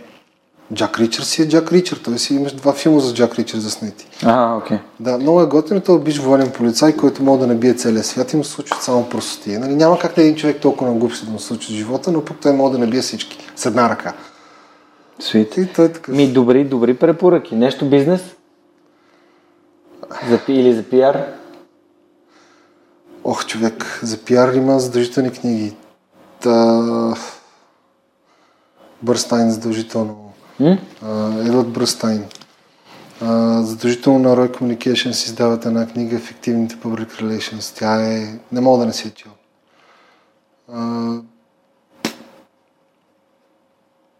Общо взето Roy Communications е издателство, което издава книги само на такава тематика. Е, те бъл- много българско? Да. Рой. Рой, да. Рой е Return of Investment, както нали. А, Да. Roy Communications, те издават страхотни книги на тема комуникация и пиар. Всичко, което може, включително трябва много готина книга за дядо Коледа, която е написана от името на дядо Коледа. Много е забавна и весела и трябва да се... Автобиографията на дядо Коледа се казва. Тя е много готина. А, Мусон на Юлбър Смит. Много хубава книга. Колкото пъти я толкова пъти откриваш нещо ново в нея. Аз, примерно, също много се изкефих на, на възвишение, като изключим последните 10 страници, които бяха абсурдни човек. Чул ли си това изправи рамене? С кое? С кое? А това с изправи рамене на Ерант? Не. Много интересна книга. Добре, ще погледна. Препоръчвам ти. Аз обичам такива човек, нещо, което ще му откъсна от света. Смисъл, за мен книгата е, е почивка. Тя трябва да ти даде а, гимнастика за мозъка, да, да си представиш друг свят, други хора, друго нещо. Нали? Mm. Да те от, отдръпна от цялата тази ежедневната глупост, която се затърнал и просто се пренесеш на друго място. Много, много. За мен това ми дава книгата. Сега в момента съм затърнал в едни много интересни книги. А, облигационно право на Ангел Добре, с тях няма си говори. Това е толкова хубава книга. За една вечер им чуш, че а, прави синка на челото, значи... четири пъти ме, ме удари. Първото ми гадже всъщност учеше право в Софийския, моля те не дей. Е, виж, то правото само по себе си е много нещо, но... А... Знам как се будеше по нощите от, от кошмари. да, да, да. Просто много трябва чете. Някои неща не са интересни. На пръв поглед. Добре, последният въпрос на епизода.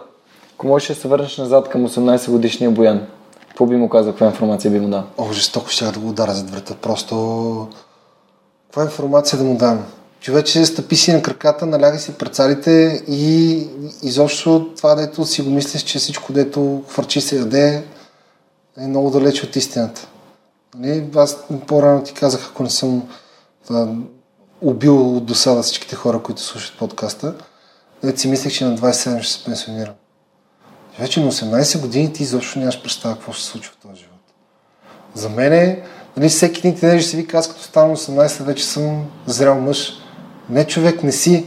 Ти си едно дете с а, пъпки и да, евентуално с а, назобани бицепси, защото да си решил, че трябва да си ходи на фитнес по 7 пъти на ден, което е грешно. Много малко неща знаят 18 годишните. Много рядко се слушат в това, което им казват по-големите.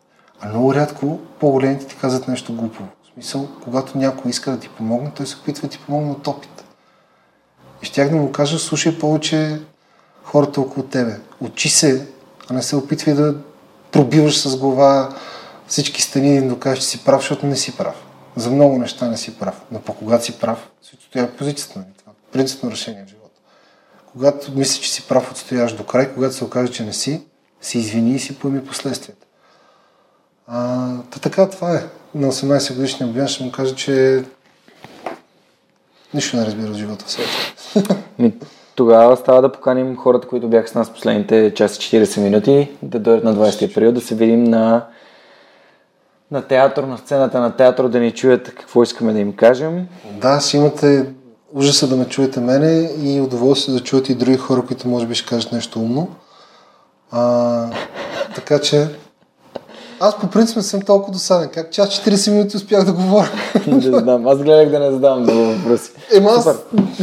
Добре. Добре, Надявам беше ми супер приятно. Благодаря, че беше а, при мен и благодаря, че се включи към свърхчовешката армия, че вече над 120 човека сте и Аз съм свърхчовек и на останалите свърх хора ще им кажа свалете си Spark Euler Rectec Drive и пробайте да видите как се карат електромобили.